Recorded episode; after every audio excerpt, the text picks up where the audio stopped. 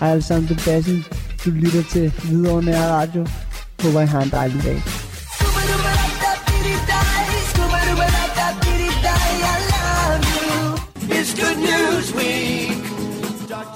Velkommen til Hvidovre Nyt her på Hvidovre Nær Radio. Per Skreiber er ved at være klar til dagens nyheder fra Hvidovre. Han har blandt andet dagens vejrudsigt, dagens fødselar, dagens aktivitetskalender og masser af pressemeddelelser klar til dig. Velkommen til. It's good news week. Velkommen til Hvidovre Nærradio. Vi skriver i dag onsdag den 1. november 2023 og er stået op til en vejrudsigt, som lover mest tørt vejr med lidt eller nogen sol, senere mere skydet og ud på eftermiddagen regn fra sydvest. Temperaturen holder sig omkring 7 graders varme. En svag til jævnt skiftende vind, som drejer mod sydøst og tiltager og bliver jævnt til hård. I aften og i nat skydet og først udbredt regn, men i løbet af natten bliver det mest tørt.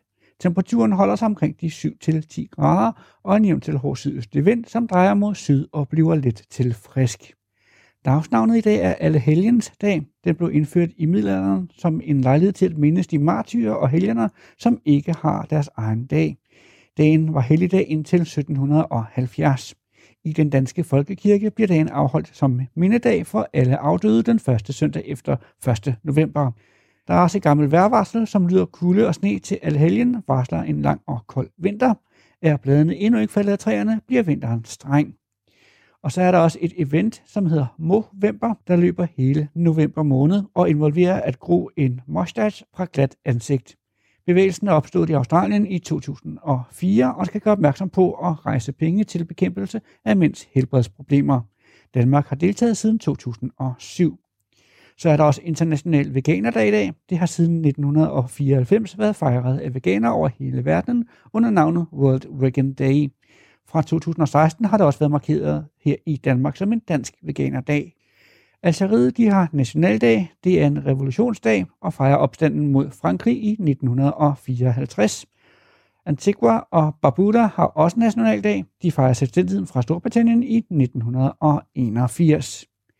Denne udgave er en online version af programmet Videre Nyt, som normalvis på dette tidspunkt vil gå videre til en aktivitetskalender, der præsenteres i samarbejde med Videre Avis. I online-versionen her vil vi derfor gå direkte til indslag og pressemeddelelser, når vi kommer til dette punkt på programmet, hvilket vi så faktisk gør nu. It's good news week. Ugens kommentar er skrevet af chefredaktør Niels Erik Madsen, udgivet af Hvidovre Avis onsdag den 1. november 2023. Han skriver følgende. Fra pålidelig kilde lyder det, at der nu er fundet et nyt navn til Aktivitetscenteret i Hvidovregade. Hvis man læser det seneste offentliggjorte referat fra den 9. oktober forbrugerrådsmødet fremgår det da også, at netop et nyt navn til aktivitetscentret skulle drøftes i forhold til præsentation på generalforsamlingen, hvor formanden for brugerrådet så skulle præsentere det nye navn. Nogen vil måske mene, at det er ufint at offentliggøre navnet her i ugens kommentar, før det er gjort af formanden, så det vil vi undlade.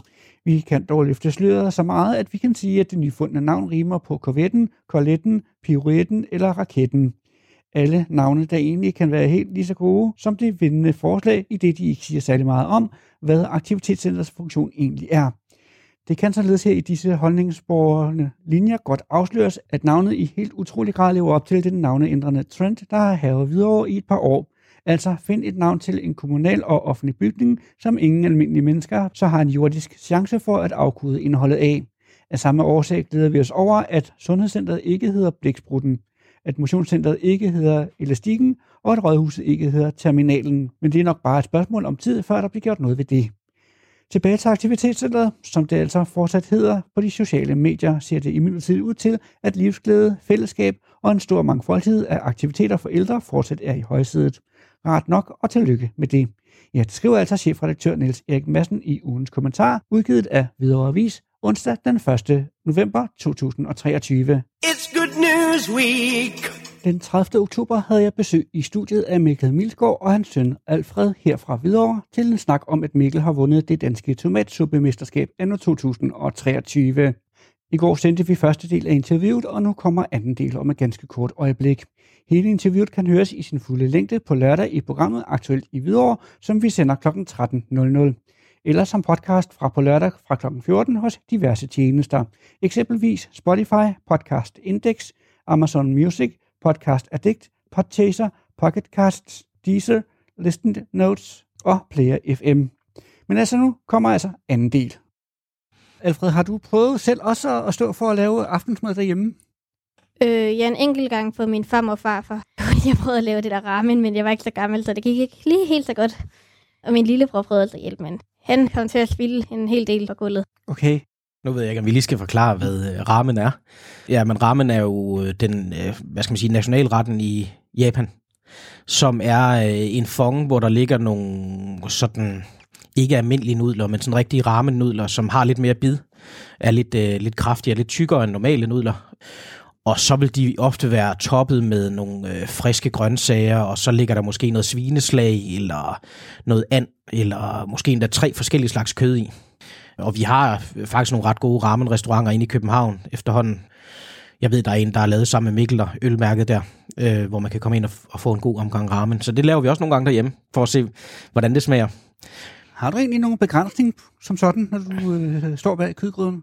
Nej, og det er jo det, der er sjovt, fordi øh, vi, vi har jo tit den snak ved køkkenbordet, hvor Alfred siger, far, hvis du skulle vælge mellem mad fra Mexico, eller Italien, eller Grækenland, hvad vil du så helst have? Og så får vi en lang snak om det, og det, det svarer jo lidt til, når man spørger, hvem er bedst, øh, Messi eller Ronaldo? Og så har vi nogle lange snak om, hvad, hvad kommer der egentlig fra de lande af mad, og er det stærkt, eller øh, bruger de friske grøntsager, hvad for noget kød spiser de mest, og øh, hvad er nationalretten i det land?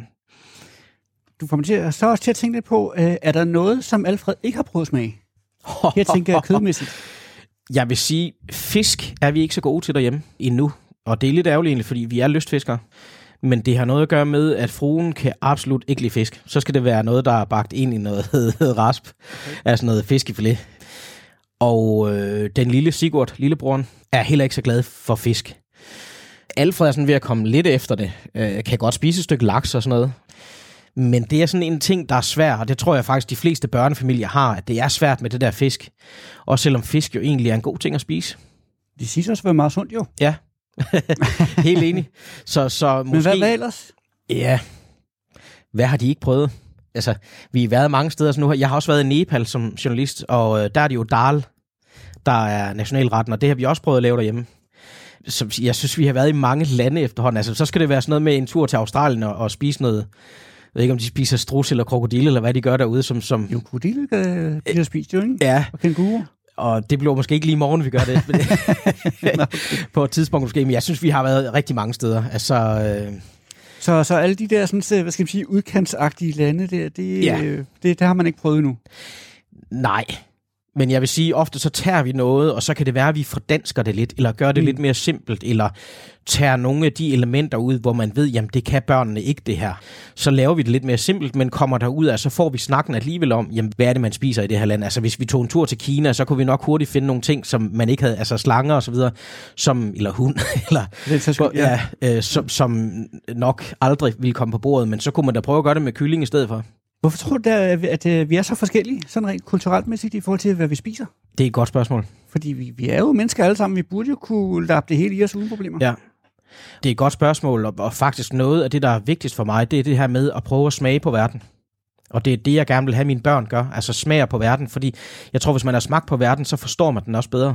Og så kan man sige, så kan man komme så langt ud i maden, at der bliver noget, der er svært at forstå, men det vil måske også være nogle lande, som på andre punkter vil være svære at forstå. Sådan rent politisk eller kulturelt. Men hvorfor vi er så forskellige, altså det, det, altså, det er vel noget, der har fulgt med gennem århundreder, altså som har præget os gennem religioner og, og den måde, vi er på, og så selvfølgelig de råvarer, vi har, fordi det er jo klart, i de lande, hvor man spiser nogle mærkelige ting, jamen, det lyder mærkeligt for os, men det er jo også nogle ting, de har adgang til. Det, det er noget, de har... Øh, jeg kom til at tænke på, jeg, jeg sidder på et kontor nu, hvor der har været flagermus i muren, og, og det lugter virkelig meget. øh, med sådan, jamen, det gør det faktisk, når de bor inde i sådan en mur der. Og jeg kom til at sidde og tænke på, jamen dem spiser man jo faktisk i andre lande. Og der var også nogen, der snakkede lidt om, at det var, noget, det var jo grunden til corona og sådan noget. Jeg ved ikke, om, om man nåede helt frem til det. det jeg, jeg, jeg tror, det har noget at gøre med, at man spiser det, man har adgang til, og så tilvender man sig øh, til det. Ikke? Altså, gamle malerier inden for København, der stod de også med sild, ikke? Altså, fordi vi kunne skovle dem op nærmest med en, en greb Og ål for den til og ål, ikke? Ja. Ja. Men det er måske ikke noget, man får så meget hjemme hos jer. Ål? Nej, det er det ikke. Altså, jeg kan godt lide, lide ål, men jeg tror ikke, jeg får, øh, de andre til at spise det. Du jo sidder der sådan og, og, og, og nikker nej, øh, Alfred. Hvorfor Ja. gør du det? Ja, det, jeg skal ikke smage ål. Sådan er det. Har du prøvet det? Nej, Nå, så, så ved du ikke, om du kan lide det jo. nej, det tror jeg ikke, jeg kan. Det tror du ikke? Nej. Okay. Jeg tror ikke, jeg skulle lave ål i gelé til dem. Øh, men man kunne måske lave det på en anden måde. Man kunne få et stykke med røget ål. Det er jo absolut et, et favoritstykke. Så man kunne jo starte der. Det, det er jo igen et valg i forhold til, hvordan man tilbereder tingene. Lige præcis. Hvad med sådan noget som øh, fisk, øh, som, øh, som pålæg på, på brød og så videre? Til øh, madpakker også? Nej, jeg kan ikke godt lide fisk, men Så normalt- sild og makrel og tun og så videre, som mange andre spiser til frokost der, det, det, det er ikke så meget dig. nej. Okay. Hvad er egentlig din livret i øjeblikket? Hvad kan du bedst lide at spise? Nå, det var pizza. Det var Pizzaen, ja. Øh, hvad skal den bestå af? Hvad skal der være på den? øh, tomatsauce og ost i hvert fald. Og så Ja. ja. kommer det meget an på, sådan, hvad jeg lige har lyst til på det tidspunkt. Men øh, normalt ananas eller pep- nej, ikke øh, skinke, pepperoni eller hvad der egentlig mere er. Det der ting, man kan vælge. Sådan, jeg kan ikke huske, hvad det er. Det kommer an på, hvad for en dag det er. Det er også nogle gange, du tager en med kebab og salat. Sådan noget som en ugenlig maddag, er det noget, man har tænkt lidt over og, og måske give Alfred, og så på den måde udvide hans madhorisont?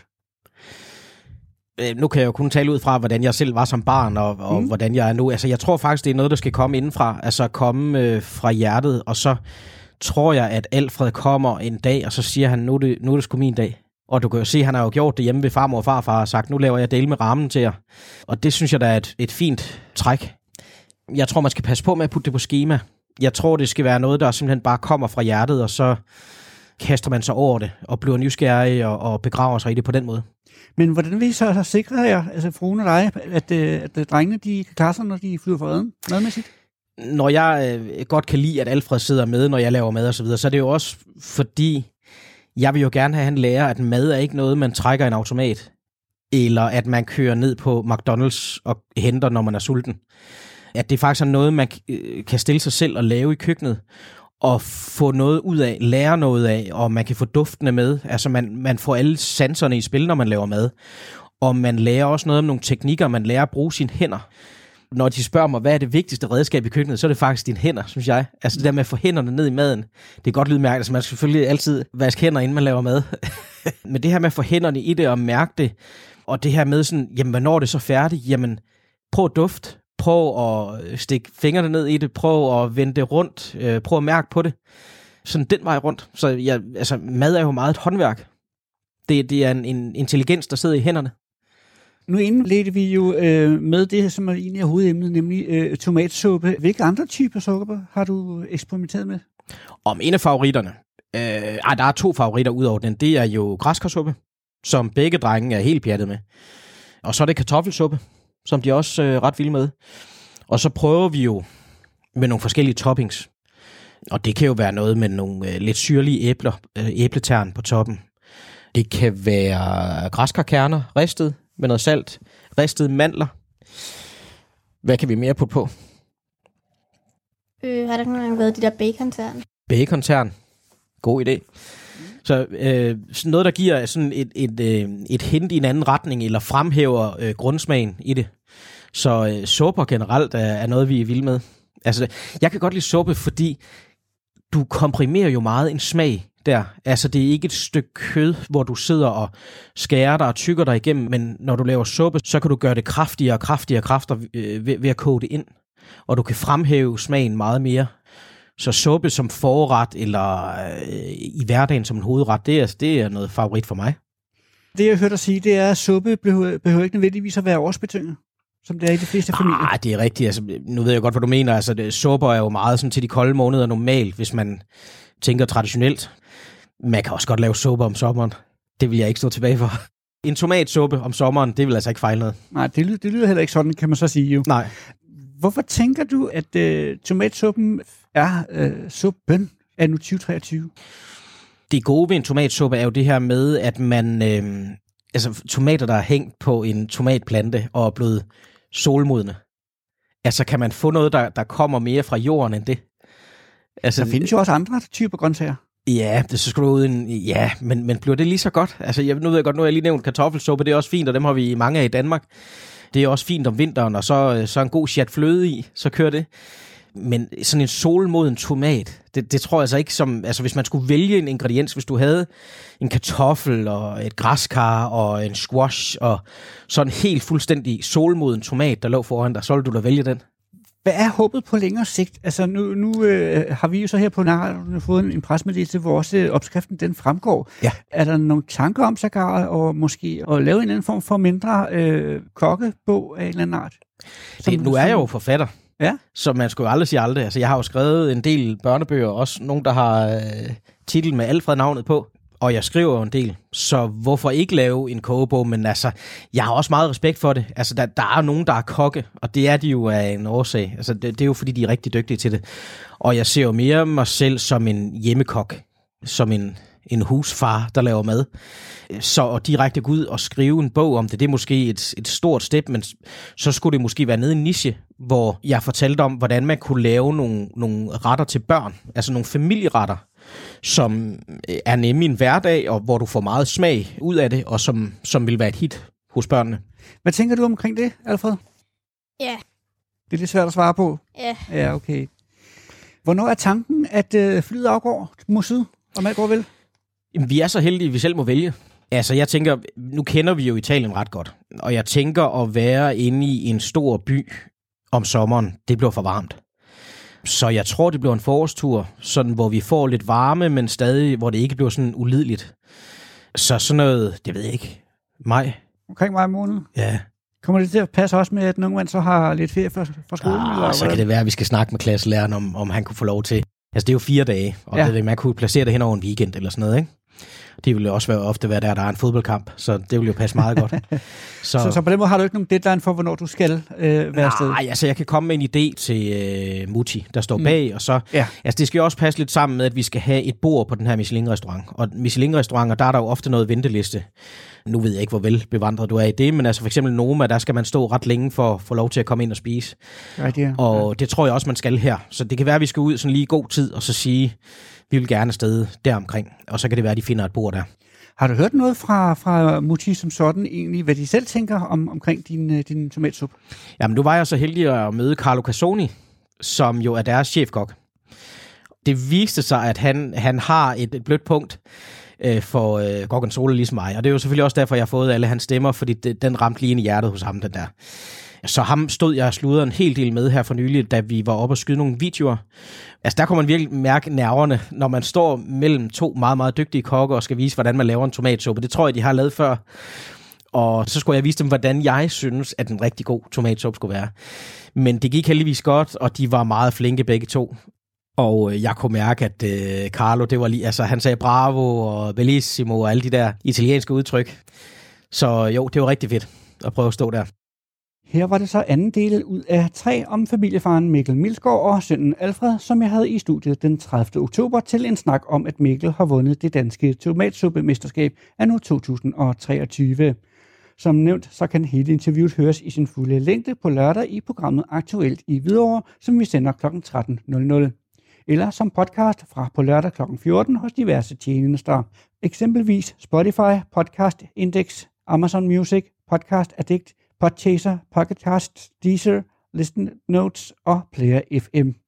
Kan man ikke vente til på lørdag med at høre den sidste del, så kommer det i morgen i morgendagens udgave af Videre Nyt. It's Good News Week. Den 8. november er det igen tid til den store erhvervsmesse Mød en virksomhed, hvor lokale virksomheder kan vise deres erhverv frem for Hvidovres unge. Der bliver rift om fremtidens arbejdskraft, og allerede nu mangler flere brancher dygtige medarbejdere. Derfor arrangerer Hvidovre Kommune igen i år erhvervsmessen Mød en virksomhed. Det sker den 8. november, hvor lokale virksomheder og Hvidovres unge kan møde hinanden. Her kan virksomheder deltage med en stand og præsentere de mange spændende muligheder, deres fag kan byde på. Den lokale elvirksomhed Elsek har været med fra messens begyndelse og har sagt ja til at deltage med en stand igen i år. Messens formål er at få unges øjne op for de mange jobmuligheder, der venter i fremtiden, og det vil Elsek gerne bidrage til. Vi synes, det er vigtigt, at næste generation også får et indblik i, hvad elfaget indebærer. Det er vigtigt for os at præsentere de mange muligheder, der er inden for elfaget, lige fra den almindelige stikkontakt til de fiberkabler, som man bruger til at transportere data på i store mængder, lød det ved sidste års messe fra projektleder Kenny Nielsen. og virksomhedernes engagement i med en virksomhed er afgørende i arbejdet for at få flere unge til at tage en erhvervsuddannelse. Sådan lyder det fra borgmester Anders Wolf Andresen. Vi har som samfund en fælles opgave i at sikre, at flere unge tager en erhvervsuddannelse, og virksomhederne er vigtige samarbejdspartnere for os i det arbejde. Jeg er derfor rigtig glad for, at de lokale virksomheder også ser en værdi i at være med på messen og give vores unge et indblik i deres verden.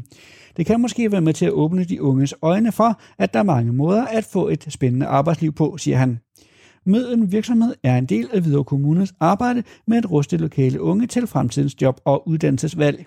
Men det er også en unik mulighed for virksomheder til at komme tættere på de unge mennesker og deres ønsker til fremtidens arbejdsmarked. Nutidens unge stiller nemlig krav til deres fremtidige arbejdsplads, og ved at møde dem i øjenhøjde, så kan virksomhederne også blive klogere på, hvad der skal til for at tiltrække og fastholde de bedste medarbejdere. Sidste år der lagde over 1.200 unge fra 8. til 10. klasse vejen forbi messen, og lige så mange ventes at deltage i år.